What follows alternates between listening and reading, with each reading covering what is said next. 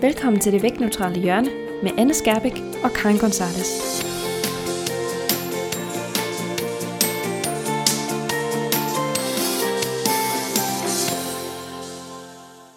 Hej og velkommen til det vægtneutrale hjørne. Jeg hedder Karin Gonzalez, og i dag er det faktisk kun mig, der er vært her på det vægtneutrale hjørne. For Anne Skærbæk, som normalt er min medvært, er i fuld gang med at gøre sig klar til at gå på barsel. Så her i øh, studiet i dag, skulle jeg lige til at sige, at vi sidder i mit øh, lille hus oppe i Sverige.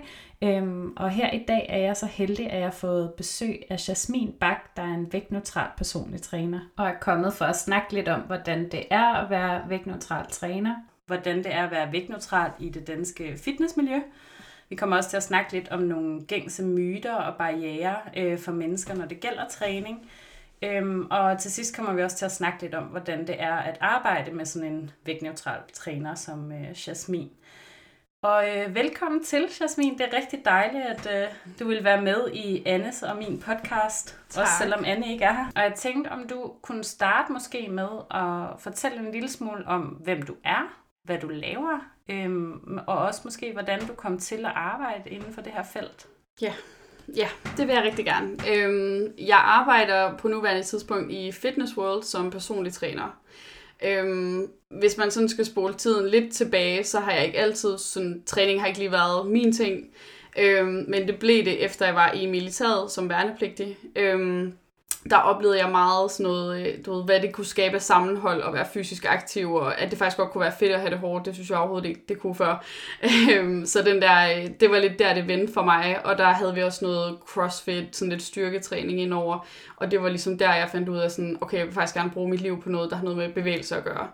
Øhm, der var jeg jo så langt fra vægtneutral, men det blev jeg senere hen. Øhm, så det jeg egentlig gjorde efterfølgende, det var, at jeg øh, søgte ind på Paul Petersens Idrætsinstitut på friluftslinjen til at starte med oprindeligt.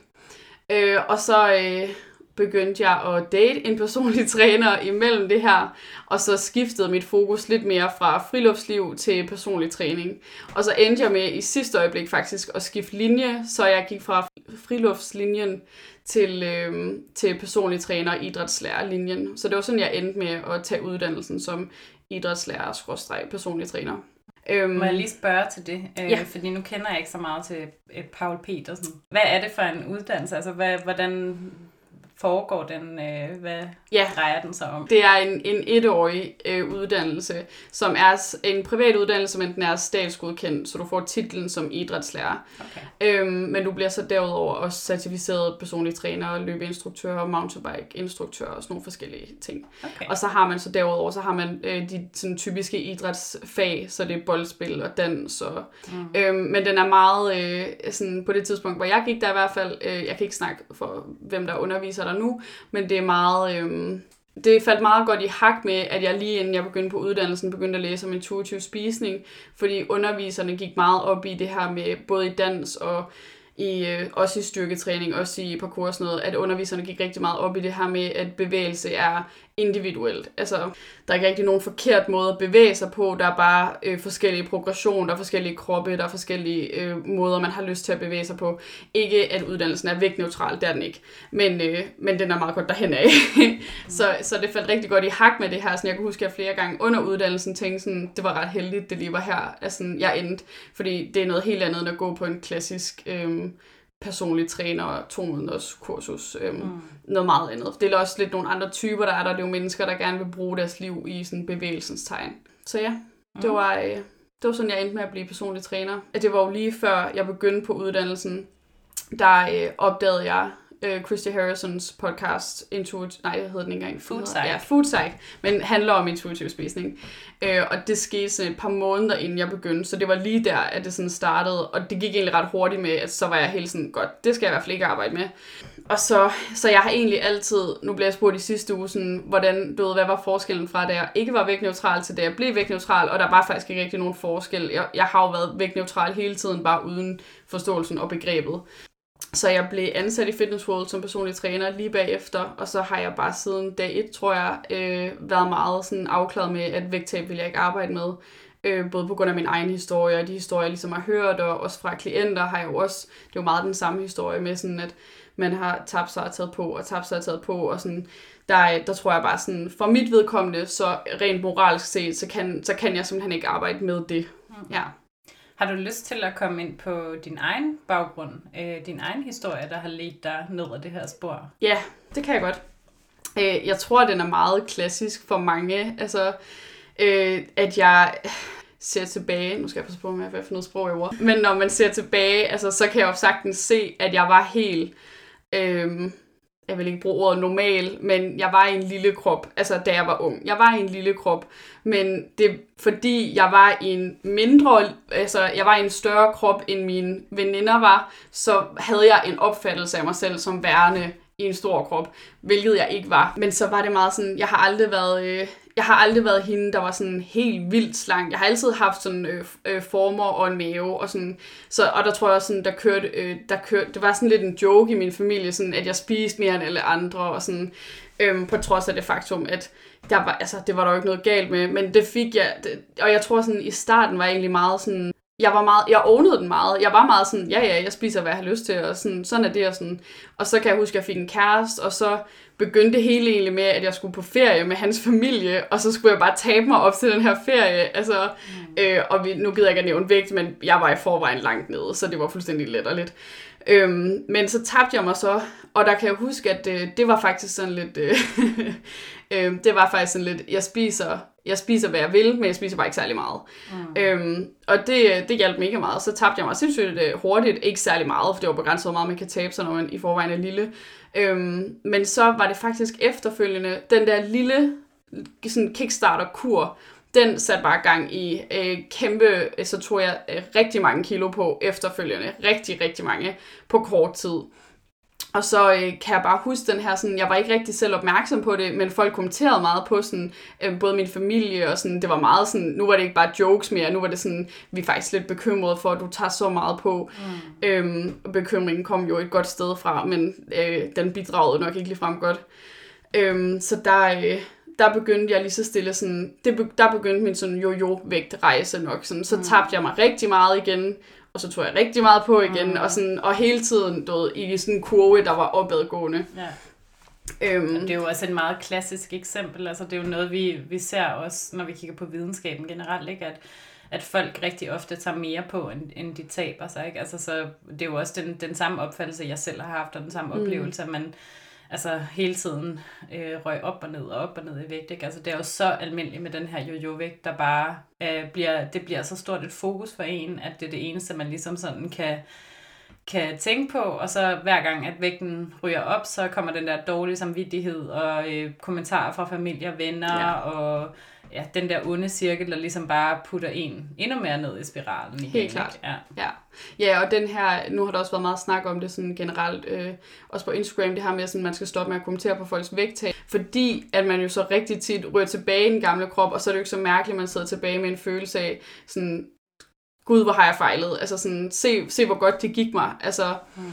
øhm, og der, øh, for lige at vende tilbage til, sådan, hvordan det sådan kulminerede, der tror jeg sådan, jeg havde nu nævner jeg militæret igen, at det var sådan, der havde jeg faktisk en rigtig god periode med min krop. Sådan, jeg vejede mere, end jeg gjorde før, men jeg var faktisk lidt ligeglad, fordi jeg havde det bare godt i min krop og i mit liv. Øh, og så flyttede jeg så efterfølgende til København og boede alene for første gang. Øh, ikke helt alene, men jeg boede væk fra min familie. Øh, og jeg kendte ingen i København, og der, øh, der tog det virkelig fart. Altså sådan, der fik jeg en decideret spiseforstyrrelse. Øh, det var en mega dårlig periode i mit liv. Øh, meget sådan, jeg var ekstrem, altså, jeg blev veganer, øh, jeg, altså, udadtil af etiske årsager, men øh, det var ikke rigtigt det, det handlede om. Det handlede meget om sådan, øh, at jeg skulle have styr på alt, hvad der kom ind i min krop, og det var helt ned til sådan øh, celleniveau. Altså sådan, jeg var meget overbevist om, at sådan, det, det ville ændre mit liv, hvis jeg spiste, øh, quote, rent. Mm. Øhm, så, øh, så ja, det var sådan, der gik det, altså der gik det virkelig ned ad bakke, og så tror jeg, jeg ramte lidt det, man kalder det dybeste, man sådan kan ramme, er sådan, jeg tror, det er der, vi ligesom, sådan, os der er nået hertil, rammer på et eller andet tidspunkt, der rammer man sådan, nu kan jeg snart ikke mere, nu betyder den her drøm om, hvordan jeg kan se ud, faktisk mindre end, end hvor stort et håb jeg har for, at jeg holder op med at have det dårligt. Mm. Øhm, og den ramte jeg så heldigvis på samme tid med, at øh, jeg fandt den øh, podcast fra Christy Harrison. Mm jeg har hørt den beskrevet som the diet rock bottom. Ja, altså, det var det, man, det, det, var det, det man ligesom sådan rammer der, hvor at nu kan man bare ikke overskue endnu en kur. Altså Lige man præcis. orker ikke mere. Mm. Altså, det var også der, jeg selv var. Øhm, efter jeg havde fået min, min søn, der var jeg i meget klassisk diætkultur og tænkte, at nu skulle jeg i hvert fald ned i vægt og gik på en meget, meget restriktiv øh, kur. Og efter det, der røg vægten selvfølgelig op igen, og, og så havde jeg det vir- virkelig bare sådan, jeg kan ikke en gang til. Jeg kan ikke mere. Altså jeg, bare tanken om at skulle på nogen måde være restriktiv, eller øh, lade være med at spise ting, eller gå helt vildt op i, hvad og hvordan jeg skulle bevæge mig og sådan noget. Jeg orkede bare ikke mere. Altså det mm. hele, det hang mig ud af halsen. Ja. Øhm, og samtidig følte jeg jo også bare den her enorme overoptagethed på mad og krop generelt. Altså, at man kunne kigge sig i spejlet og tænke, hold da op, og sådan skal jeg ikke se ud. Og mm. alle de ting, man havde dømt forbudt at spise, det var bare dem, ens tanker kredsede om konstant. Ej, jeg skal, og den der indre dialog, ej, skal jeg, skal jeg ikke, ej, øh, ej, jeg må ikke spise det, ej, jeg skal, måske jeg skal lade være.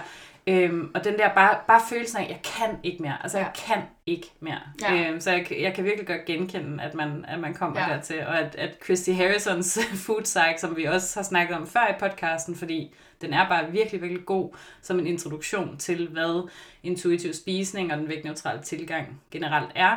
Altså, at den lige faldt, faldt hos dig der, ja. det, det er virkelig fedt det tænker jeg jo også tit over, sådan, øhm, at det der med, at sådan, jeg var jo også bare heldig at falde over den podcast, så jeg er jo godt klar over, at det også kræver, at man er heldig nok til at blive præsenteret for intuitiv spisning og, og haze, altså sådan, og tyk aktivisme. Sådan, det er jo ikke, det er ikke noget, hvis man ikke, hvis man ikke ved, at, at uh, intuitiv spisning og haze og tyk aktivisme eksisterer, så har man jo heller ikke en chance for at lære noget om det, fordi det er bare ikke øh, velkendt. Altså, mm-hmm. det er noget, man skal falde over, mm-hmm. altså, eller blive præsenteret for. Ja, og den gængse samfundsdialog omkring vægt og sundhed, det er jo netop det her med, at vi skal blive ved med at søge det der vægttab. Og mm. øhm, rigtig mange vægttabsfortalere har jo også den her retorik med, at ja, ja, men det kan godt være, at videnskaben siger, at vi ikke rigtig ved, hvordan du skal tabe dig langvejt, men det betyder ikke, at vi skal stoppe med at prøve. Mm. Altså, og så bliver det bare sådan en endeløs lang øh, igen, den her jojo-vægt. Endnu en kur, endnu en gang, vi prøver igen, vi prøver igen, vi prøver igen. Jeg, jeg fejler, jeg tog på igen, så slår sig selv oven i hovedet, og så en gang til. Ja. Øhm, men altså, jeg vil våge påstå, når man først har ramt den her diet rock bottom, altså, så er det virkelig, virkelig, virkelig svært at blive ved i den der jojo. Altså, så er den eneste anden mulighed, det er jo nærmest en, en spiseforstyrrelse, altså, hvor ja. du virkelig bare har det skidt, altså Præcis. både i, i krop og psyke. Øhm, så jeg tror egentlig, at, at, at din historie, den bare er enormt velkendt for mange. Ja. Altså, jeg kan i hvert fald selv kende den. Mm. Øhm, og det er jo det, der er det triste ved, ved diætkulturen generelt, at den historie er så normal. Ja. Og det der utilfredshed med kroppen, og prøve på at re- re- revidere det på en eller anden måde, eller forandre sin krop for at have det bedre med sig selv, den er så velkendt for så mange. Ikke? Altså, ja. Det er jo op omkring, jeg mener, det er op omkring 70 procent eller sådan noget af kvinder, som, som er utilfredse med deres krop og hader deres krop. Ja. Det er virkelig det er, mange. Ja, det er sikkert lavt sat. Ja, men jeg kan heller ikke helt huske, hvad statistikken var, men ja. jeg mener det er omkring sådan ja. 70 procent. Mm. Men hvad så, da du begyndte at arbejde som personlig træner? Havde du så mm. allerede, var du begyndt at arbejde med dit eget forhold til mad og krop der, eller, ja. eller hvordan? Ja, ja. ja. Øh, der var jeg selv ret afklaret, hvis ikke helt afklaret, med at, øh, at jeg var færdig med at ændre på mig selv. Øhm, så det var også lidt en, øh, en svær start, fordi især, altså især når man arbejder i så kommercielt et, et center som Fitness World er, det er jo meget, det er jo ikke, folk kommer jo ikke til mig, især ikke i starten, fordi jeg var mig, de kom jo bare, fordi det var en personlig træner, og de fleste kommer med, øhm, med en forventning om en kostplan og en træningsplan, og gør sådan og sådan og sådan, og sådan, og der var, altså jeg tror, at der var overraskende meget vægttabsfokus, Øh, og det kom faktisk bag på mig. og det tror, der tror jeg lidt, jeg var i min, i min egen boble, fordi jeg tænkte virkelig sådan, nå jamen, så, så får jeg jo bare de klienter, der gerne vil være stærke. Altså, men øh, dem er der ikke så mange af. øhm, så øh, så det, det er først kommet hen ad vejen, at det ligesom sådan, der, har, der, har, der er jeg blevet bedre til at gøre det helt klart, at sådan, at det arbejder jeg ikke med. Jeg laver ikke kostplaner, jeg, jeg giver dig heller ikke råd.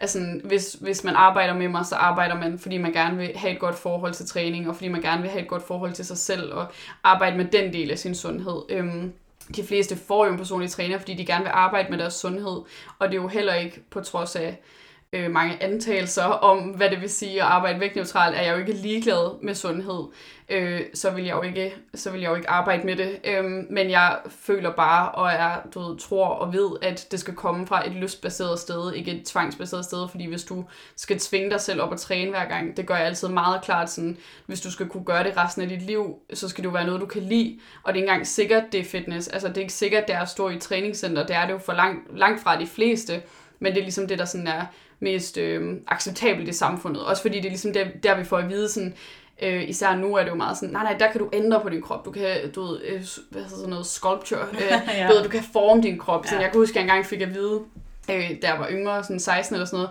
der er, ikke, der er ikke det, du ikke kan ændre ved din krop, hvis du bare virkelig vil. Og sådan, det hang bare fast i rigtig mange år. Jeg var bare sådan, Nå, så er det jo nok, fordi jeg ikke vil nok. Altså sådan, mm. man, man kan jo godt forme sin egen krop, som man vil. Og, sådan, og det, det kan man ikke. Altså, det kan man ikke. Man er født, som man er født. Øh, og vi er alle sammen anatomisk øh, totalt forskellige indeni. Og du kan ikke ændre på din skeletstruktur. Øh, eller din, øh, hvordan dine muskler er formet. Eller vores muskler. Det er jo sådan den måde, vi er formet på, det er jo der, hvor vores muskler hæfter og udspringer. Og du kan ikke ændre det. Du kan ikke tage den og ændre den, eller gøre den større. Du kan godt gøre den større, det tager bare virkelig lang tid. Mm. Øhm, så den, den der idé med, at det er rigtig nemt at ændre sin krop, bare fordi du styrketræner, det er også, altså, og det får jeg stadig spørgsmål omkring. Ja.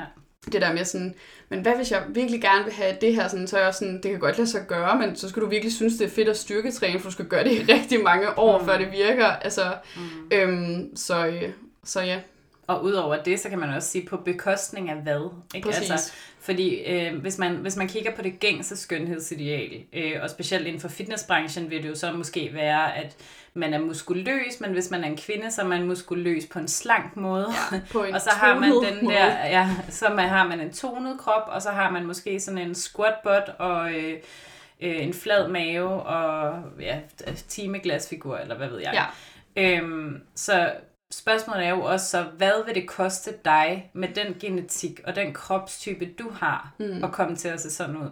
For det første er det slet ikke sikkert, det er muligt, for som du siger, er vi jo vildt forskellige, også gen- genetisk set. Ja. Altså, der er nogen, der, der tager på, når de tager på på hofterne, der er andre, der tager på på maven, eller på armene, eller i hovedet. Altså, det er jo helt vildt forskelligt, hvordan vores kroppe lærer fedt, og der er jo mm. også nogle kroppe, der bare ikke lærer lige så meget fedt som andre generelt. Mm. Og øhm, muskler også. Og muskler også. Der er generelt. forskel på, ja, der hvilke for... muskler, der vokser hurtigst på os. Altså, mm, helt ja. sikkert. Så det er jo den her, så en ting er, at ja, det kan godt være, at du med virkelig, virkelig strikse diæter og enormt meget fokuseret træning kan komme til at ligne et eller andet billede, som du har inde i hovedet, at det er sådan en kvinde eller en mand skal se ud. Øh, eller det, der er midt imellem øh, for at gøre det lidt mere inklusivt. øhm, men, men altså, det kan godt være, at du har en idé om, at det er sådan, at din krop bør se ud. Men spørgsmålet er jo også, hvad vil det koste dig at komme til at se sådan ud? Ja. Fordi at rigtig, rigtig ofte, og det er jo sådan, det også er generelt bare med, med vægttab, rigtig, rigtig ofte, så koster det også en hel masse psykisk og en hel masse livskvalitet, når hele livet lige pludselig går op i at forme vores krop på en måde, som samfundet ligesom har dømt, at det er sådan, en krop skal være. Ja, og der tror jeg også, øh, altså når du siger det, der tænker jeg rigtig meget på det der med sådan, at man starter jo ikke den her øh, rejse altså, man starter jo ikke med at acceptere sin krop. Da, du starter jo ikke med udgangspunktet. Når man så accepterer jeg bare mig selv, og jeg kan lide mig selv, ligesom jeg er overhovedet på nogen måde. Det, det, tror jeg, du ved, det tror jeg, de færreste kan sige, at de bare skiftede mindset fra den ene dag til den anden. For mig selv var det jo en mega lang proces, der tog mm. omkring et år, og det er totalt individuelt, hvor lang tid det tager. Det kan også tage meget længere tid, det kan også tage kortere tid, det er jo, det er jo virkelig individuelt. Men jeg startede det jo også med sådan en, men lidt den der tanke af sådan, hvis nu jeg virkelig elsker mig selv, så kan det være, at jeg kan ændre mig selv. Mm. Sådan, måske kan jeg elske mig selv til at tabe mig. Mm. Og det, øh, det kunne jeg i hvert fald ikke. Det tror jeg ikke, der er særlig mange, der kan. Mm. Øhm, og der tror jeg bare sådan hele tiden, jeg havde i mit baghoved, der tænkte jeg, fordi jeg tog også på i den proces, øh, og valgte bare at sige til mig selv hver dag sådan, okay, du kan enten øh, være ked af, at du tager på. Du kan enten obsesse over det, gå tilbage, men så kræver det, at du spoler tiden tilbage, og så lever du på samme måde, som du gjorde for et år siden.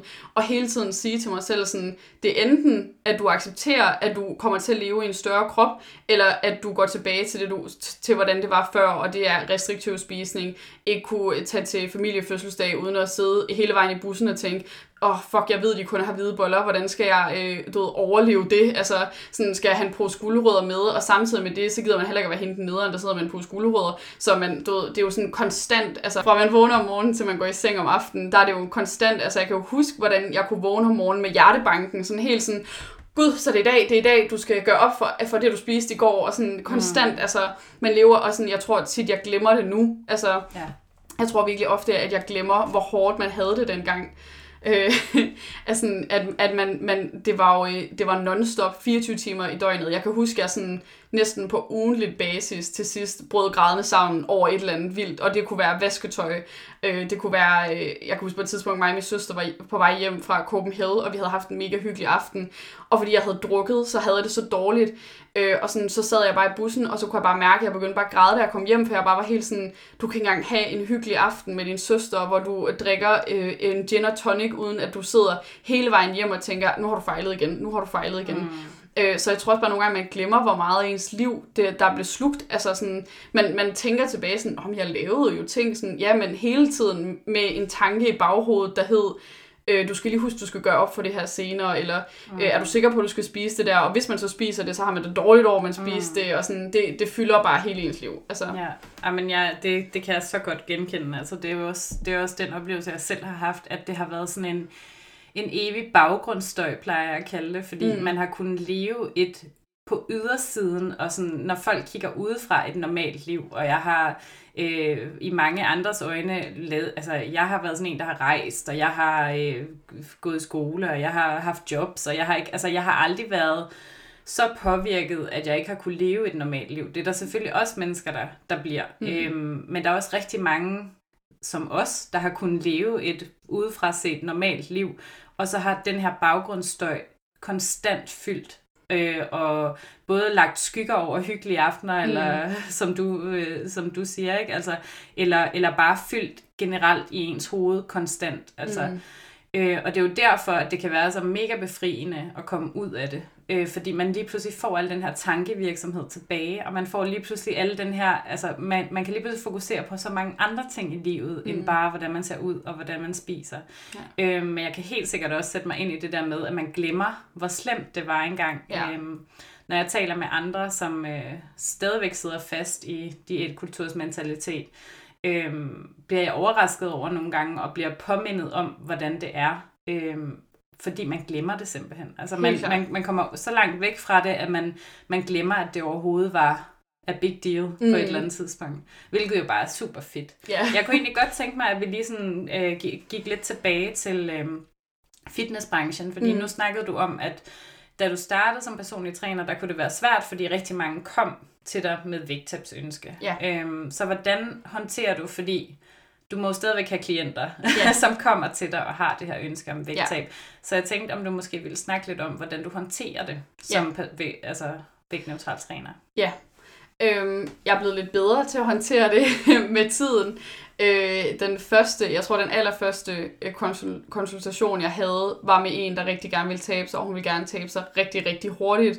Og der tror jeg, jeg kom måske lidt for meget til at holde et oplæg om, hvorfor at det ikke kunne lade sig gøre, og sådan mødte hende ikke rigtigt, hvor, hvor hun var, og, øh, og sådan, vi endte heller ikke med at altså, få et samarbejde. Og der tror jeg med tiden, jeg er blevet bedre til bare, sådan, jeg behøver måske ikke så meget at snakke om, Øhm, hvorfor jeg ikke synes personligt, at det er en god idé at fokusere på, men mere om sådan, okay, men hvordan kan vi gøre træning spændende for dig? Sådan, så, så gør jeg det altid klart sådan, jeg arbejder ikke direkte med vægttab, den del kommer jeg ikke til at hjælpe dig med. Øhm, jeg arbejder med, at du får et godt forhold til træning. Jeg arbejder med, at det skal være noget, du har, uanset hvordan det andet så kommer til at gå. Altså kommer træning til at være noget, du glæder dig til, og til at være noget, du synes er fedt og sjovt. Øhm, og prøver altid, det er jo meget sådan... Øh, det kan jeg huske, jeg lærte fra day one, at, sådan, at øh, vægttabsklienter er for det første dem, der bruger flest penge, så dem vil folk rigtig gerne have. Øh, og nummer to, så er, det, så, så, er det, så er de altid rigtig motiveret. Altså sådan, øh, og det er de også tit øh, forståeligt nok. Altså, jeg prøver tit, uden at tage noget motivation fra dem, at skifte deres motivation lidt. Sådan. Så jeg prøver at stille spørgsmål til sådan, men hvad kunne være fedt for dig at opnå, som ikke er et æstetisk mål. Øhm, og prøve at forklare dem lidt, at for at det skal blive sjovt for dem på den lange bane at træne, der bliver de nødt til at fokusere på noget andet, end hvordan de ser ud. For ellers så kommer det til at være sådan en evig øh, et evigt fokus på, når de er deroppe. Har jeg forbrændt kalorier? Hvad har jeg gjort? Har jeg trænet det her nok? Øh, hvis jeg, jeg skal huske at lave den her øvelse, fordi jeg vil jo have en stram et eller andet. Altså, øh, så, altså, så hele tiden sådan prøver lidt at hjælpe dem med at flytte, øh, at flytte deres fokus over på, hvad kunne være fedt at, øh, at kunne med din krop? Hvad vil du synes var, var fedt at kunne? Eller hvad synes du er sjovt? Altså sådan, er der et eller andet, er der noget, du mega gerne vil lære? Altså sådan, så det er det, vi fokuserer på her.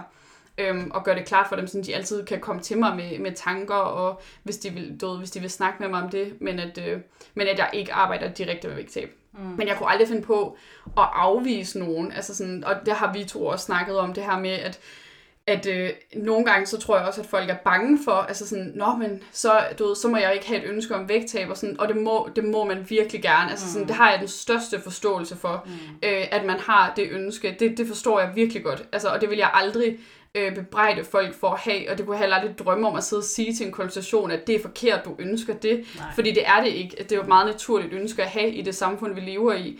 Og det gør jeg også altid, altså det gør jeg også altid klart for dem. Sådan, jeg hører dig og ser dig, hvor du er men, øh, men det er bare ikke det, vi to kommer til at arbejde med. Altså, og så, så, kan man, du ved, så kan jeg anbefale dem at følge nogen på Instagram, eller sådan, mm. måske det her vil interessere dig, eller sådan, du kan måske lige kigge på det, eller sådan, ja. øhm, og håbe lidt på, at, sådan, at jeg så måske bliver startskud til, at de kan begynde at arbejde lidt mere på, hvad der sker indeni, frem for mm. udenpå. Jeg tror også, nogle gange, så er folk bare ikke klar. Altså, Nej. Øh, jeg tror lang tid inden, at jeg ligesom ramte diet rock bottom, men altså lang tid inden jeg selv ramte det, øh, var nogen kommet med det her budskab om vægtneutral sundhed generelt, eller om intuitiv spisning, så havde jeg ikke været modtagelig over for mm. det, fordi jeg stadigvæk selv var så dybt begravet i diætkulturen. Og jeg tror, at nogle gange så handler det for det første, som du siger, så handler det om at møde folk der, hvor de er, mm. og øh, som vægtneutral behandler vil man aldrig nogensinde udskamme folk for at ønske et vægttab. Det er, som, som du også siger, så forståeligt et ønske. Mm. Det er et ønske, som jeg tror, alle mennesker har i den kultur, vi lever ja. i, øh, specielt hvis du har en kropsstørrelse, der bliver dømt som værende for stor. Øhm, og det at møde folk der, hvor de er, og plante et lille frø. Mm. Altså ikke gå ind og sige, øh, du er forkert, fordi du ønsker at tabe dig, for der er ingen mennesker, der er forkerte. Det mm. er der virkelig ikke. Og heller ikke gå ind og sige, du må ikke have det ønske, du skal fjerne det ønske. Ja. Øh, det er der aldrig nogen af os, der siger. Vi siger, kan vi lægge det ønske lige væk lige nu? Kan vi fokusere på nogle andre ting? Kan vi fokusere på, hvordan du har det fysisk? Kan vi fokusere på, som du siger, at øge din styrke? Finde noget træning, du synes er sjovt. Mm. Finde det, der gør, at du synes, ej, var det fedt at tage op og træne med Jasmin. Øhm, kan vi finde det, i stedet for at fokusere på det her øh, flygtige vægttabsmål, som måske kommer, måske ikke kommer, måske bliver ved med at være et eller andet mm. øh, udefinerbart et eller andet mm. sted. Øhm, og jeg tror, det er det, der er så vigtigt at få den nuance med, at vi har aldrig nogensinde sagt, at du ikke må tabe dig. Det vil vi heller aldrig gå ud og sige. Det mm. handler bare om, det er ikke et særligt godt sted at lægge fokus. Øh, det hjælper bare ikke på den lange bane. Mm. Øhm, og specielt ikke, hvis vi gerne vil hjælpe folk med at skabe vedvarende øh, vaner, som, som du siger. Altså, hvad vil der få dig til at blive ved med at træne fra nu af og for altid? Ja. Øh, fordi hvis det kun er det der vægttab, der så måske kommer og så forsvinder igen, mm. øh, så forsvinder motivation, al motivationen jo også til at træne, øh, hvilket jo ikke er holdbart i længden. Ja. Øh, hvordan har du følt øh, at arbejde vægtneutralt i øh, fitnessbranchen? Fordi fitnessbranchen er om noget enormt kropsfixeret, og mm. meget... Øh, rigtig mange personlige trænere bruger jo både deres egne kroppe til ligesom sådan at fremstille mm. øh, deres business og, og promovere dem selv og, deres, og hvad de kan.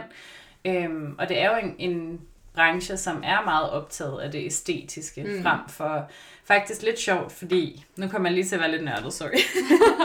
jeg er jo ved at afslutte min master og bliver færdig lige om lidt. Øhm, og har kigget på blandt andet sociale medier og hvordan sundhedsprofessionelle kommunikerer på sociale medier omkring kropsvægt og sundhed.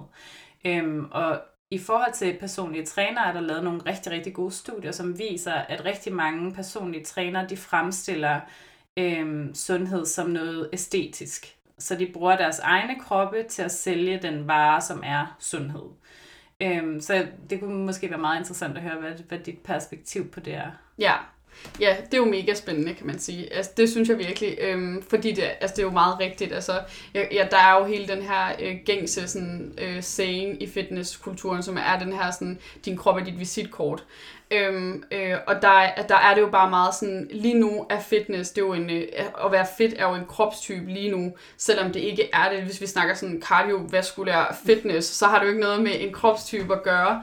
Men øh, jeg tror, at det narrativ bliver ved med at være der, fordi at de mennesker, der vælger at arbejde i fitnessbranchen, jo bare tit er mennesker, der passer ind, og det er jo bare på sådan et menneskeligt plan, at man har jo lyst til at passe ind. Der kan jeg også godt mærke nogle gange på mig selv, at jeg sådan, jeg ved det godt, at øh, at der er nogen, der helt sikkert vil tænke, at du personlig træner, sådan, burde man så ikke være enten tyndere, eller altså, øh, mere tonet, eller hvad man skal kalde det, hedder det ord. Øhm, og det ved jeg, sådan, og det har jeg også sådan, enkelte gange øh, oplevet, at folk har kommenteret meget få gange, heldigvis. Der er jeg heldigvis privilegeret nok til, at folk ikke siger det. Øhm, men, øh, men den her, øh, det er meget sådan, der er lidt en stolthed i det, altså sådan, det er ikke engang, der er ikke engang en selvreflektion over, at at man sælger sin krop, altså sådan, at man sælger et, et image om at være den her perfekte skuld, skuld hvad hedder sådan noget på dansk? perfekte version af, hvad man forbinder med kropstypen fedt, som ikke er en kropstype, men det er ligesom det, vi arbejder med i fitnesskulturen. Altså, øhm, så øh, altså, jeg, jeg synes, øh, jeg synes jo, der er sindssygt meget galt med fitnesskulturen, og det er svært at arbejde et sted, hvor jeg er så øh, alene med mine tanker. Øh, så jeg tror egentlig jeg har ikke oplevet så meget, for jeg, jeg tager simpelthen ikke diskussionerne med folk. Altså, jeg, jeg gider ikke. Altså, en gang imellem, hvis jeg har en god samtale med en anden personlig træner, så vil jeg gerne tage den. Øh, men ellers, så tror jeg egentlig bare, at jeg passer mig selv. Altså, det gør jeg virkelig meget. Øh, mm. Jeg er meget sådan, jeg, jeg siger, hvad mine holdninger er, og hvis folk så bliver ved med at snakke om, altså der, vil, der er jo altid den her sådan, og jeg skal lige dyrke 40 minutters cardio, fordi jeg skal være øh, sommerklar, eller whatever. Altså, der, det er der bare meget, altså, og der tror jeg bare, at jeg er sådan, jamen det skal du da bare have lov til. Altså, altså jeg gider simpelthen ikke at gå ind hver gang. Altså, hvis jeg skulle gøre det hver gang, så ville jeg ikke lave andet mm. end at diskutere med folk i fitness. jeg havde også på et tidspunkt et, øh, et medlem, altså øh, som faktisk et rigtig sødt medlem, som jeg tit snakker med, men hvor han så kommer op, og så spørger han ind til noget proteinbar, og så siger jeg bare, og det gør jeg altid, hvis folk spørger ind til kost, så siger jeg, øh, det ved jeg ikke, det interesserer mig ikke. Øhm, og jeg ved det godt, men det interesserer mig ikke. Øhm, men så, øh, og han var helt sådan, øh, Nå, men du skulle da personlig træner hernede, det, det skal man da vide. Og så var jeg bare helt sådan, hvorfor skal jeg vide det? Altså, jeg arbejder med træning, jeg arbejder ikke med kost. Øhm, så ja, der, jeg tror sådan, i, øh, ja, i, ja tilbage, til, øh, tilbage til det her med, at man sådan sælger sin, øh, sit, øh, man sælger det billede, man selv har, især på Instagram, sociale medier og sådan noget. Der er det jo bare tit, de mest populære er jo dem, der rent fysisk ser bedst ud, og der kan man jo bare, altså der er det jo bare tragisk, fordi det er jo en mega lille procentdel af deres fysik, er jo det, de træner og spiser, og så resten er jo genetisk. Altså, så man sælger jo også en løgn. Altså, det gør man. Men man sælger ideen om, hvis du træner som mig, og spiser som mig, og lever som mig, så kommer du til at se ud som mig. Og som vi snakkede om før, det er bare rigtig genetisk bestemt, hvordan du ser ud, uanset hvordan du træner og spiser er det stadig rigtig genetisk bestemt, hvordan du ser ud. Så det er jo at sælge en løgn. Altså, der burde være sådan en disclaimer hver gang, at øh, man poster et billede af ens øh, squatbot eller sixpack, eller hvad end det er, at øh, de ligesom poster. Er sådan, men jeg tænker jo også, at det egentlig er sjovt, at, at branchen slår sig op på den måde, fordi bare fordi du har en vis kropstype, gør det dig jo ikke til en god træner. Altså for mm. mig at se, at en træner jo også skal kunne noget pædagogisk, og skal mm. kunne lære fra sig, og skal kunne være lydhør over for folk, og, og gå til mennesker på en empatisk og, og god måde, specielt når det handler om træning, fordi der er så mange mennesker i vores samfund, der har, specielt til styrketræning, har afstand til det, og synes, det er sådan noget mm. lidt, lidt øh, farligt, eller noget, vi ikke rigtig ved, hvordan vi skal komme ja. i gang med, og og så altså for mig at se, at en god træner jo ikke, har jo ikke noget at gøre med, hvordan du selv træner. Det har noget at gøre med, hvordan du kan lære fra dig. Præcis. Øh, og om du kan lære fra dig, og ja. hvordan du møder mennesker. Ja. Øh, så det er faktisk rigtig interessant, det du siger. Ja, og, og det her, lige, lige præcis som du siger, det handler jo om, altså man er jo en rigtig dårlig personlig træner, hvis man prøver at presse sin egen livsstil ned over hovedet på folk. For så møder du jo lige præcis ikke folk, hvor de er. Altså hvis du, øh, hvis du sådan fra udgangspunkt tænker, altså, lige nu i fitnessbranchen, så er det jo meget sådan noget, du skal squat, du skal, bænk, øh, du skal bænkpres, du skal dødløft. Og der er jeg også bare meget sådan, de tre øvelser er ligesom sådan de er rigtig meget, altså de er oppe i kulturen lige nu. Og det er jo gode øvelser, hvis man gerne vil være, at du ved, træne rigtig effektivt, eller hvis man synes, at, øh, at styrketræning i sig selv er mega spændende, og man gerne vil være stærk til de tre øvelser. Men der er også bare kommet lidt øh, en fortælling om, at det er, det, det er den eneste rigtige måde at træne på. Og der siger jeg også bare, og det siger jeg altid til klienter, hvis der er noget, du hader at lave, så laver vi det ikke. Du behøver ikke at squat, du behøver ikke at bænkpres, du behøver ikke at lave Bulgarian split squats, uanset hvor mange Instagrammer du lunges. ser lave det her. Ja, lunges. Dem hader folk virkelig tit. jeg hader lunge. Ja. øh, men for eksempel sådan en, der havde jeg også en klient, hun var sådan, jeg hader lunges. Øh, og der sagde jeg også bare, så laver vi dem ikke. Altså, det, du skal ikke være tvunget til at lave det. Og sådan, det er jo, det, det, det viser mere om trænerens begrænsninger, end det gør noget andet. Fordi hvis du ikke kan finde på andet end det, altså hvis du ikke kan finde på andet end de tre basisøvelser, og så de ligesom sådan mest normale øh, øvelser, man lige kan komme på, altså sådan, så, så må du simpelthen tænke mere ud af boksen. Altså, mm. øh, og der tror jeg også bare sådan, der er jeg også bare tit sådan ret ærlig omkring, hvis vi har prøvet sindssygt mange ting, og de bare stadig ikke er bit af det, så siger jeg også tit sådan, måske skal du prøve noget andet. Altså, sådan, du, måske det er ikke for dig, altså sådan, måske styrketræning, det er ikke lige det, du skal. Altså, jeg havde en klient, øh, og, sådan, og vi har et rigtig godt forhold til hinanden, men hun... Øh, hun er begyndt at gå til boksning i stedet for, og så snakkede jeg med hende, sådan, vi havde lige en af vores sidste sessioner, hvor jeg også bare sagde, hvor er det fedt, du har fundet noget, du gider hver uge. Fordi altså, selvom hun synes, det er sjovt at komme op og træne med mig, så var, altså, så var styrketræning, det var bare ikke sådan, det der med at sådan, løfte tunge ting og sådan noget, det sagde hende ikke sindssygt meget. Og sådan, heller ikke, altså, der var ikke rigtig noget af det, der sagde hende noget. Hvor at det med boksning, det sagde hende mega meget, og sådan, det, prioriterer hun virkelig, det prioriterer hun virkelig. Og der var jeg også bare sådan, det er så fedt. Altså, sådan, der, der var jeg bare sådan, det, det var totalt målet med det her. Altså, fordi vi havde flere samtaler i starten, hvor jeg sagde, prøv nu nogle ting af, altså finde ud af, hvad du kan lide. Altså, mm. øhm, så det er jo ligesom også målet med det. Det er jo også bare sådan, min interesse er virkelig ikke, at du skal øh, være afhængig af mig resten af dit liv. Min interesse er, at du finder ud af, hvad du kan lide, og hvordan du kan lide at bevæge dig. Altså, mm. hvis du kan lide at bevæge dig. Ja. Det er du heller ikke tvunget til. Altså. Jeg tænker, at vi lige skifter spor nu, for vi har tid til at komme rundt om det hele. Jeg kommer til at sige en myte nu, og så tænker jeg, at du fyrer den af. Øh, Ingen jeg, kunne, nej, for jeg kunne rigtig godt tænke mig at komme lidt rundt om nogle af de myter, der er omkring træning. Og specielt også træning med tykke kroppe. Det er rigtig oftest det argument, der ligesom bliver brugt i forhold til vægttab, at folk skal tabe sig, fordi så kan de bedre bevæge sig, og folk mm. skal tabe sig, fordi så har de ikke smerter i kroppen, og folk skal tabe sig, fordi så bliver alting nemmere. Og, og der er selvfølgelig også ting, der bliver nemmere, fordi ja. vi har et, nogle strukturer i samfundet, der også gør, at øh, det er rigtig svært at være tyk mm. i vores verden. Øh, men den første myte, som jeg tænker, at jeg rigtig gerne vil have, at du svarer på, eller siger, kommer med dit input i hvert fald, det er den her myte om, at ledsmerter altid er, altså at det altid er vores vægt, der gør, at vi får ledsmerter. Det er mm. en af de øh, ting, som jeg hører rigtig ofte, det her med, at jamen, hvis du er så tyk, at du får ondt i knæene, så er det jo bedre, at du taber dig, for så forsvinder dine smerter nok. Mm. Så mm. tænker man måske, du kan komme med noget yeah. input. Øh, omkring med ledsmerter, ja, altså sådan, vi to har også snakket om det før, det her med, for det første så vil jeg gerne lige starte med at sige, at sådan, jeg igen, og det kommer jeg til at sige rigtig mange gange generelt, hvis folk snakker med mig, at jeg vil ikke tage folks levede oplevelser fra dem, og hvis man føler sig begrænset i sin krop, så lytter jeg til det, og det respekterer jeg virkelig, at man føler. Men derudover så vil jeg jo også sige, at sådan, det handler jo, og sådan er det med træning generelt, det handler om, hvor meget du udsætter din krop for. Sådan, det handler om progression, og du bliver stærkere, hvis du gradvist udsætter din krop for mere. Øhm, så for eksempel, altså sådan, man kan se i, øh, i, øh, i tykke mennesker, de har tit en, øh, en stærkere knoglestruktur, fordi de bærer på flere kilo. Øhm, så man er faktisk tit ikke svagere, fordi man er i en stor krop, men faktisk kan man godt være stærkere, fordi man bærer også på flere kilo. Øhm, og så tror jeg, det vigtigste i den her, det er ligesom at understrege, at hvis du ikke bevæger dig, så uanset hvad din kropsstørrelse er, så vil du få ondt på den ene eller den anden måde. Ikke, der er ikke lighedstegn imellem det, men for rigtig mange mennesker vil det, at du ikke bevæger dig regelmæssigt eller med den rigtige form for progression, det vil gøre, at man får ondt forskellige steder eller ondt i knæet. Og det har ikke, altså, det har ikke som udgangspunkt noget med din, din kropsstørrelse at gøre, det har noget at gøre med, hvor meget du laver. Og der tror jeg bare, at det der ligesom er med, når man er i en, øh, en krop, hvis du er i en tyk krop, så er du ligesom også mindre tilbøjelig til at bevæge dig, fordi du er stigmatiseret. Man har ikke lyst til at tage ned i et træningscenter. Man føler ikke, man hører til i et træningscenter. Man har ikke lyst til at tage ud og løbe en tur, eller for den sags skyld måske endda gå en tur. Fordi man ved, at man får sådan nogle øh, øh sejt agtige blikke, og det er bare det, det er ubehageligt. Så jeg tror også, det har rigtig meget at gøre med, at folk i større kroppe undgår at bevæge sig.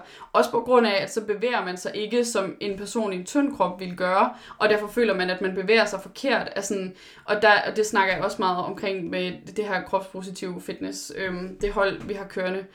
Det øhm, tror jeg lige, du skal forklare, for det har du ikke snakket om. Øh, det er et, øh, et kropspositiv øh, træning, tror jeg lige, jeg kalder det kropspositiv bevægelse, som vi kører i KBH Plus, mig og Morgan øhm, som handler om ligesom at skabe et, øh, et sted, hvor man, hvis man føler, at man har et dårligt forhold til sin krop eller bevægelse, ligesom kan bevæge sig i nogle trygge omgivelser, og så træner vi simpelthen bare. Det er det. Sådan en helt basic træning. Mm. Hvor vi også snakkede rigtig meget om de første gange, sådan det her med, at sådan, og der havde alle lidt den samme oplevelse, af sådan, den her oplevelse af, sådan, at jeg føler mig ikke rigtig, altså, jeg føler mig ikke rigtig tilpas, jeg føler ikke rigtig, at jeg passer ind, så man du ved, kommer måske også til sådan helt, helt øh, bevidst faktisk at, at undgå det. Altså, Øhm, så det, det vil jeg egentlig sige er sådan den største årsag til det. Mm. Og sådan den her, den her selvfortælling om, jeg ligner ikke en, og det, så er vi tilbage til, at man ligesom har gjort fedt til en kropstype.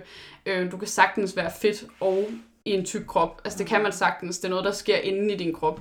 Så, så det, det tror jeg, det handler rigtig meget om, at man ligesom mm. undgår bevægelse. Altså... Jeg tænker også, at det er i og med, at vi har den fortælling, vi har om tykkhed i samfundet, øhm, så er det også der, vi lægger skylden. Altså, mm. hvis der er en øh, tynd person, som får ondt i sit yeah. knæ, så siger vi, Nå, men det kan være, at du har noget slid, eller det kan være, at det er fordi er du din alder, eller det kan være, at det er fordi du bevæger dig forkert. Det kan være din krops alignment, det kan være inflammation i ledet.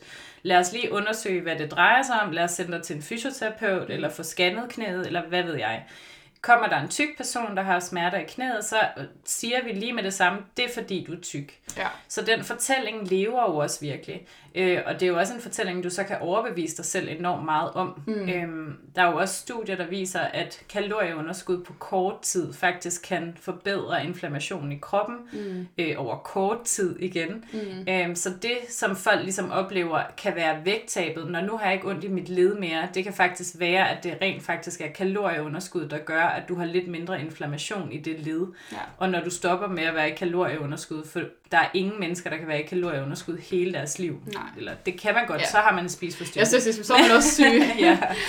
øhm, men altså, at når du så ligesom begynder at give din krop det, den har brug for, så vil inflammationen højst sandsynligt komme igen. Og så er det ja. ikke nødvendigvis på grund af din vægt eller vægtøgning, så er det simpelthen fordi, at der kommer inflammation i, i ledet igen. Men altså generelt kan der jo være rigtig mange forskellige årsager til, at man har ondt i et led. Mm. Altså, øhm, og problemet er, sådan som jeg ser det rigtig ofte, at det er den fortælling, vi har omkring tykkhed i samfundet, at folk så altid sætter lighedstegn mellem, det er også fordi, jeg er tyk. Og det bliver sådan en begrænsende ja. øh, overbevisning, som så også, men jeg kan ikke løbe, fordi jeg er tyk. Ja. Jeg kan ikke bevæge mig, fordi jeg er tyk. Mm. Jeg kan ikke øh, gå op ad trappen, uden at blive forpustet, fordi jeg er tyk. FYI, der er rigtig mange tynde mennesker, der også bliver forpustet at gå op ad trappen. Ja. det handler oftest om at øve sig det bliver den her begrænsende overbevisning, som ligesom sådan bekræfter dem i, mm. alt det samfundet siger om min tykke krop, mm. det kan jeg ikke. Eller altså, rigtig mange mennesker, der tror, at tykke mennesker ikke kan løbe. Jeg følger nogle fantastiske mennesker på Instagram, som virkelig punkterer den, den myte. I hvert fald, tykke mennesker kan sagtens bevæge ja. sig. Øh, ja. Det er... Og der er vi tilbage til sådan helt anatomisk og fysiologisk, at det handler om progression. Altså sådan, det, det, det vil det gøre for hvem som helst. Det er heller ikke, det er heller ikke rart for, en, en, øh, for et tyndt menneske i en tynd krop øh, at gå ud og løbe 10 km, uden at have øvet sig i at løbe 10 km, eller 5 km, eller 3 km, eller 2 km. Det er, ikke, det er der ikke nogen, uanset hvor lille du er, okay, nogen kan selvfølgelig godt, hvis man virkelig er, er disponeret for at være en løber, men, men de fleste vil ikke bare kunne gå ud og løbe to kilometer, hvis de aldrig har løbet 5 meter i deres liv. Altså sådan, mm. det, det handler om sådan gradvis, øh, gradvis eksponering. Det handler om, uanset hvilken kropsstørrelse du er i, handler det om gradvis eksponering. Det tror jeg ikke, der er nogen hvis man ved, hvad man snakker om, personlige træner, der vil være uenige i, at det hele handler om gradvis eksponering. Og det gør det også, altså, uanset hvad din kropsstørrelse er. Sådan, jeg, har, øh, jeg har klienter, der er i små kroppe, der har ondt i knæene, og ondt i lænden, og ondt i armene, og ondt forskellige steder. Og sådan, jeg har også haft klienter i større kroppe, der har det samme. Så det har ikke noget med din kropsstørrelse at gøre. Jeg oplever det på, altså på lige fod. Altså, mm. øh, jeg tænker også i forhold til spisning, og sådan noget, hvis man nu drager det ind over. Jeg kan i hvert fald huske min egen oplevelse, at dengang jeg underspiste konstant, der var det meget hårdere at dyrke mm. motion. Jeg synes, det var virkelig, virkelig hårdt. Jeg synes, det blev svært at løbe. Jeg, min øh, progression, nu snakker du så meget om progression, var virkelig ja. meget langsommere, end den er i dag. Øh, jeg skulle, altså, det, det, var, det trak virkelig tænder ud. Og det er en af de ting, jeg har oplevet, er en kæmpe forskel, at når jeg træner eller bevæger mig i dag, hvor jeg sørger for at få nok næring til min krop, det er en helt anden oplevelse. Altså, mm. jeg føler i hvert fald, at jeg har mere overskud til at træne, udvikler mig hurtigere og øh, bare sådan føler mere overskud og energi ja. ved det, end jeg gjorde dengang jeg konstant underspiste. Helt klart. Øhm, hvilket jeg egentlig også bare synes var interessant. Det ja, det her med, at kroppen igen, sådan, den har jo brug for energi, altså den har brug for noget at, at arbejde på. Altså man kan ikke, du ved, det er ubehageligt, og sådan, det kan jeg huske, jeg selv har prøvet, hvor jeg løb øh, 10 km uden at have spist morgenmad og besvimet, da jeg kom hjem i bad. Altså, hvor sådan, din, din krop har brug for kulhydrater at arbejde med, den har brug for energi, altså, mm. som, som alle andre ting har. Ja. ja. Lige præcis. Så tænker jeg, at du har lavet nogle rigtig gode opslag på din Instagram. Nu laver jeg lige et lille plug, fordi følg Jasmin, hun er skidegod.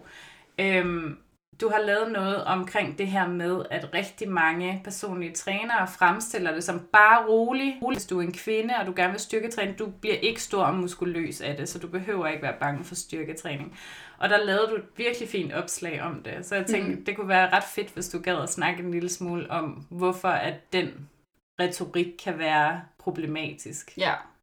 Altså, jeg synes, den er mega problematisk i forhold til kvinder og fitness, fordi at det, det, det, det bare ligesom sådan, det understreger ligesom det her med, at kvinder skal træne for deres udseende skyld, hvor at det, det skal mænd jo i og for sig også, men der, kan, der er det lidt mere okay at træne, fordi jeg vil gerne være stor og stærk, men med kvinder er det meget sådan, du skal holde dig lille og fin, og sådan, du må gerne være stærk, men du skal ikke ligne en, der er stærk, altså sådan, øh, for guds skyld, altså, øh, så det er meget den her sådan, øh, øh, igen, det, igen den her fortælling om, sådan, hvordan skal du se ud som kvinde, altså, som bare igen er gennemsyret af diætkultur. Altså, at du skal se ud på den rigtige måde, du skal være stærk på den rigtige måde, du skal være muskuløs på den rigtige måde, du må gerne være det, men du skal være det på den helt rigtige måde. Det skal helst være din røv, der er størst, og øh, altså, det, det, altså, din arm skal virkelig ikke være for store. Sådan, den, den er, og det er en meget normal, altså sådan, det er ikke en unormal altså, ting at snakke om. Altså, sådan, især også fra mandlige personlige trænere har jeg hørt tit sådan, snakke om det her med sådan, ej, selvfølgelig skal kvinder der træne, sådan, det er jo, det er jo, det er jo man skal, selvfølgelig skal man være tonet, altså,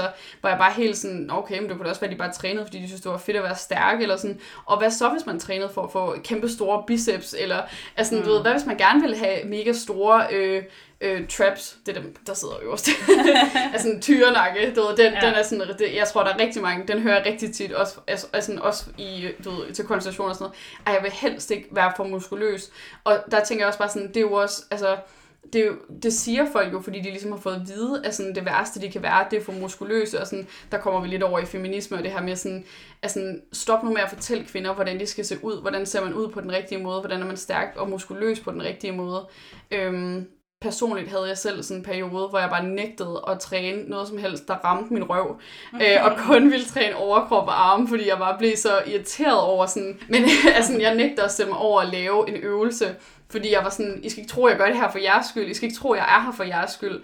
Altså den her sådan, du skal være her, fordi du skal, øh, du, du skal komme til at ligne endnu mere en, vi har lyst til altså, at være sammen med. Altså, mm. det, det er bare meget det, det handler om. Altså sådan, du skal have en stor røv, og så skal du have øh, falske bryster, ligesom i bikini fitness. For eksempel, der er ikke mange, der er i bikini fitness, uden også at forlade deres bryster. Eller sådan, det er jo meget, det sådan, understreger bare, hvor æstetisk det hele er. Mm. Ja. ja. Man kan jo også drage paralleller til den her øh, retorik, der er sådan, strong is the new skinny, ikke? Yeah. Altså, at der nu, så flytter de fokus fra at være en øh, meget slank og tynd kvinde til at være den her trænede, mm. stadigvæk slanke og tynde kvinde. Yeah. Øhm, og der er lavet nogle rigtig interessante studier omkring det, som viser, at øh, denne her strong is the new skinny type faktisk gør det samme ved os som kvinder, når vi kigger på den slags øh, ins- altså fitspiration fotos mm. og sådan noget af, af muskuløse kvinder, men stadigvæk de her slanke muskuløse kvinder, så gør, giver det også den samme reaktion ja. indeni. Så det gør stadigvæk, det giver os øh, forringet kropsbillede, det giver os øh, forskroede tanker om, mm. hvordan vi, vi bør se ud. Mm. Det kan også øh, have indflydelse på vores spisemønstre. Øhm, så det er bare rigtig interessant det her med, at at der ligesom er blevet en anden form for krop, du skal have nu, mm. som er den her trænede, men stadigvæk tynde krop. Ja. Og det er faktisk en krop, der bliver endnu længere fra, ja. fra, fra idealet, fordi at kvinder jo oftest lærer meget øh, mere fedt, ja. specielt når vi kommer op i den fødedygtige alder, så mm. lærer vi bare mere fedt på kroppen, fordi vores krop ligesom siger, nu kan du blive en eller andens mor på et eller andet mm. tidspunkt. Ikke? Øhm, så det gør det jo, det er jo stadigvæk et uopnåeligt ideal ja. øh, for rigtig, rigtig mange mennesker. Og jeg skulle sige sådan, det, det er der jo faktisk bare et ekstra lag af uopnåelighed, fordi så skal du ikke bare spise lidt, du skal spise præcis, du ved, inden for en vis, øh, sådan, du skal øh, holde dine makroer, fordi du skal blive stærkere og mere muskuløs, men samtidig med, at din fedtprocent skal gå nedad. Og sådan, det bliver jo en videnskab at leve mm. op til det, sådan, hvor at førhen, så skulle du øh, i godsøjne bare være tynd. Altså sådan, mm. nu skal du både være tynd og være stærk og være tonet og se på sådan, så det er der jo bare et ekstra lag af sådan, nu skal du, nu skal du blive det endnu mere uopnåeligt, det her mm. ideal. Altså, ja, øhm, sikkert. Hvor før var det ligesom, altså før i tiden var det jo mere det her med sådan, du skal bare være helt tynd, og det skal være, ja. være så tynd som muligt. Altså, hvor nu er det ligesom sådan, du skal være tynd de rigtige steder, og så skal du, nu er det jo også meget sådan, nu begynder det at være lidt mere sådan, du skal være thick, altså sådan, du skal være, øh, øh, du skal være en blanding af stærk, kurvet og tonet. Altså sådan, det bliver bare mere og mere uopnåeligt, synes jeg. Sådan, mm. sådan, så, og hvis du har fedt på kroppen, så skal det sidde de rigtige steder. Sådan, ja. Så det bliver bare mere og mere uopnåeligt. Altså sådan, der bliver bare skabt en, ja, en mere uopnåelig standard for, hvad vi skal kunne ja. nå. Altså. Og, det, og det handler jo også stadigvæk om æstetikken. Ikke? Mm. Altså det handler om, at du skal træne for at se ud på den her måde. Du skal ikke træne, fordi det øger dit velvære, mm. eller at du får det bedre psykisk, mm. eller at du føler, at din krop fungerer bedre. Mm. Du skal træne, fordi så ser du ud på en bestemt måde. Ikke? Altså, ja. det er jo det, der er så ærgerligt, fordi træning kan jo så mange gode ting. Altså, vi har jo lavet et afsnit om træning før i... Øh, i den her podcast, hvor vi også netop går igennem, sådan, hvad er det, alle de der goder, man kan få ud af at bevæge sig, som mm. du jo også har været lidt inde på, ikke? Altså, du kan føle dig stærkere, og du kan have øget livskvalitet og velvære, mere energi og sådan nogle ting. Mm. Og hvorfor er det ikke der, vi lægger vores fokus? Præcis. Hvorfor er det, vi lægger vores fokus på, at vi skal have en røv, der ser ud på en bestemt ja. måde, eller øh, nogle tonede arme, men ikke for tonede, eller hvad ja. ved jeg? Altså, ja. det, det, det er simpelthen så ærgerligt, fordi at noget, som kunne være sådan en stor glæde for mange mm. mennesker, bliver så indspist og bliver så elitært i forhold ja. til, at, at du er kun god nok og rigtig nok i træningsverdenen, eller bare generelt i sundhedsverdenen, hvis du ser ud på en bestemt måde. Helt klart. Jeg tænker, at nu har vi ikke så meget tid tilbage, så jeg tænker, at øh, du måske vil runde af med at snakke lidt om, hvordan er det at arbejde med en vægtneutral træner. Øh, du har været en lille smule inde på det i starten, men sådan ligesom, hvordan ville det se ud at have, være et forløb med dig? Altså, hvad mm. er det mm. for nogle ting, du fokuserer på? Hvad er det for nogle ting, I arbejder med? Ja. Øh, Altså, der kan man sige, jeg tror ikke, altså, jeg tror ikke, forskellen er gigantisk andet, end at vi tager det væk fokuseret ud af det. Så jeg kommer ikke til at, øh, mit sprog kommer til at være vægtneutralt. Jeg kommer ikke til at gå ud fra, at du øh, er her, fordi du vil tabe dig. Jeg kommer ikke til at opfordre dig til at ændre noget ved din krop. Jeg kommer til ligesom at, at lade dig sætte dagsordenen for, hvad det er, du gerne vil arbejde med. Øhm, og så er, det, øhm, så er det ikke mere kompliceret end det. Altså sådan, så er det styrketræning, så er det, at man lærer nogle ting, men øh, jeg kan godt lide at forklare lidt, hvorfor gør vi, som vi gør, hvorfor, øhm, hvorfor det er sat op, som vi gør, sådan, så man også har en forståelse af det. Sådan, mit største mål er jo, at folk lærer at træne selv. Altså, så jeg tror ikke, forskellen er så stor andet, end at jeg ligesom har taget hele det vægtfokuseret ud af det. Øhm, og det er sådan, jeg bruger ikke tid på at snakke om det. Altså, det er nok den største forskel. Ja. Og hvad for nogle mål i forhold til sådan, altså nu tænker jeg, der er jo rigtig mange, der sådan, så har de, hvis det er vægttab, så har de et eller andet antal kilo, jeg skal tabe så så mm. mange antal kilo på så så mange uger, eller jeg skal, øh, hvad hedder det, kunne passe den her kjole, eller hvad ved jeg. Øh, hvordan arbejder du for, at tænke sådan, mål kan jo også være motiverende for folk, at ligesom opnå nogle mål. Så når man er så vægtneutral træner, hvad er det så for nogle mål, som du arbejder med? Ja, altså det var lidt det, som jeg snakkede om før, det her med, at så sætter vi ligesom nogle mål omkring, vil du gerne lære at lave armbøjninger, vil du gerne øh, kunne dødløfte 100 kilo, vil du gerne, sådan, så sætter vi bare et eller andet, øh, et fysisk, altså som i, du skal kunne noget fysisk, et mål omkring det i stedet for. Øhm, men for, for mange er det også bare, altså sådan, især dem, der sådan ligesom er kommet til mig fra Instagram, der har det været meget det her, jeg vil faktisk bare gerne kunne lide øh, at bevæge mig, og tit er et mål egentlig også at være, øh, at være komfortabel i et træningscenter. Altså sådan, det er der rigtig mm. mange, og sådan, det er næsten, næsten alle, ikke alle, men næsten alle, der arbejder vi med bare det at føle sig komfortabel i et øh, træningscenter. Sådan. Også fordi det er jo ligesom den største barriere for at træne, hvis man ikke har lyst til at tage dig ned. Altså, mm. øhm, så det i sig selv kan være et mål. Så det kan både være fysiske mål, og det kan være lidt mere sådan indre mål. Jeg tænker faktisk, at vi har været godt rundt om, øh, om emnet i dag, medmindre ja. der er noget andet, du gerne vil tilføje. Nej. Nej. Nej. Øhm, så vil jeg bare sige tusind tak, fordi du kom. Måske du lige kan Selv snakke lidt om, hvordan folk de ligesom kan finde dig og følge dig og, Ja. og træne med dig, hvis de Ja. vil det. Det er stort set kun igennem Instagram, tror jeg. Øh, Det er ligesom også der, folk er kommet til mig. Øh, Så skriv en privat besked. Øh, Og ellers så bare, ja, så er det på Instagram, jeg er. Ikke rigtig andre steder lige nu. Kan du sige, hvordan man skriver dit navn på Instagram, ja. så folk kan finde dig? øhm, det er, ja, det er Jasmin Bak, og så er det J-A-S-M-I-N-B-A-C-H-H til sidst. Fordi jeg ikke må hedde mit eget navn. Typisk. Super. Men øh, tusind tak, fordi du kom Ja, og ville være med. Øhm, Tak, fordi og komme. hvis I vil vide mere om vægtneutral sundhed, så kan I finde os på www.vægtneutralsundhed.dk øh, og I kan også følge mig på Instagram på karingonzales.dk og I kan følge Anne Skærbæk, som normalt er medvært, men i dag var fraværende, på, øh, hendes, ved at søge på hendes navn, både på Facebook og på Instagram. Og så er der kun tilbage at sige tusind tak, fordi I lyttede med, og vi høres ved i næste afsnit.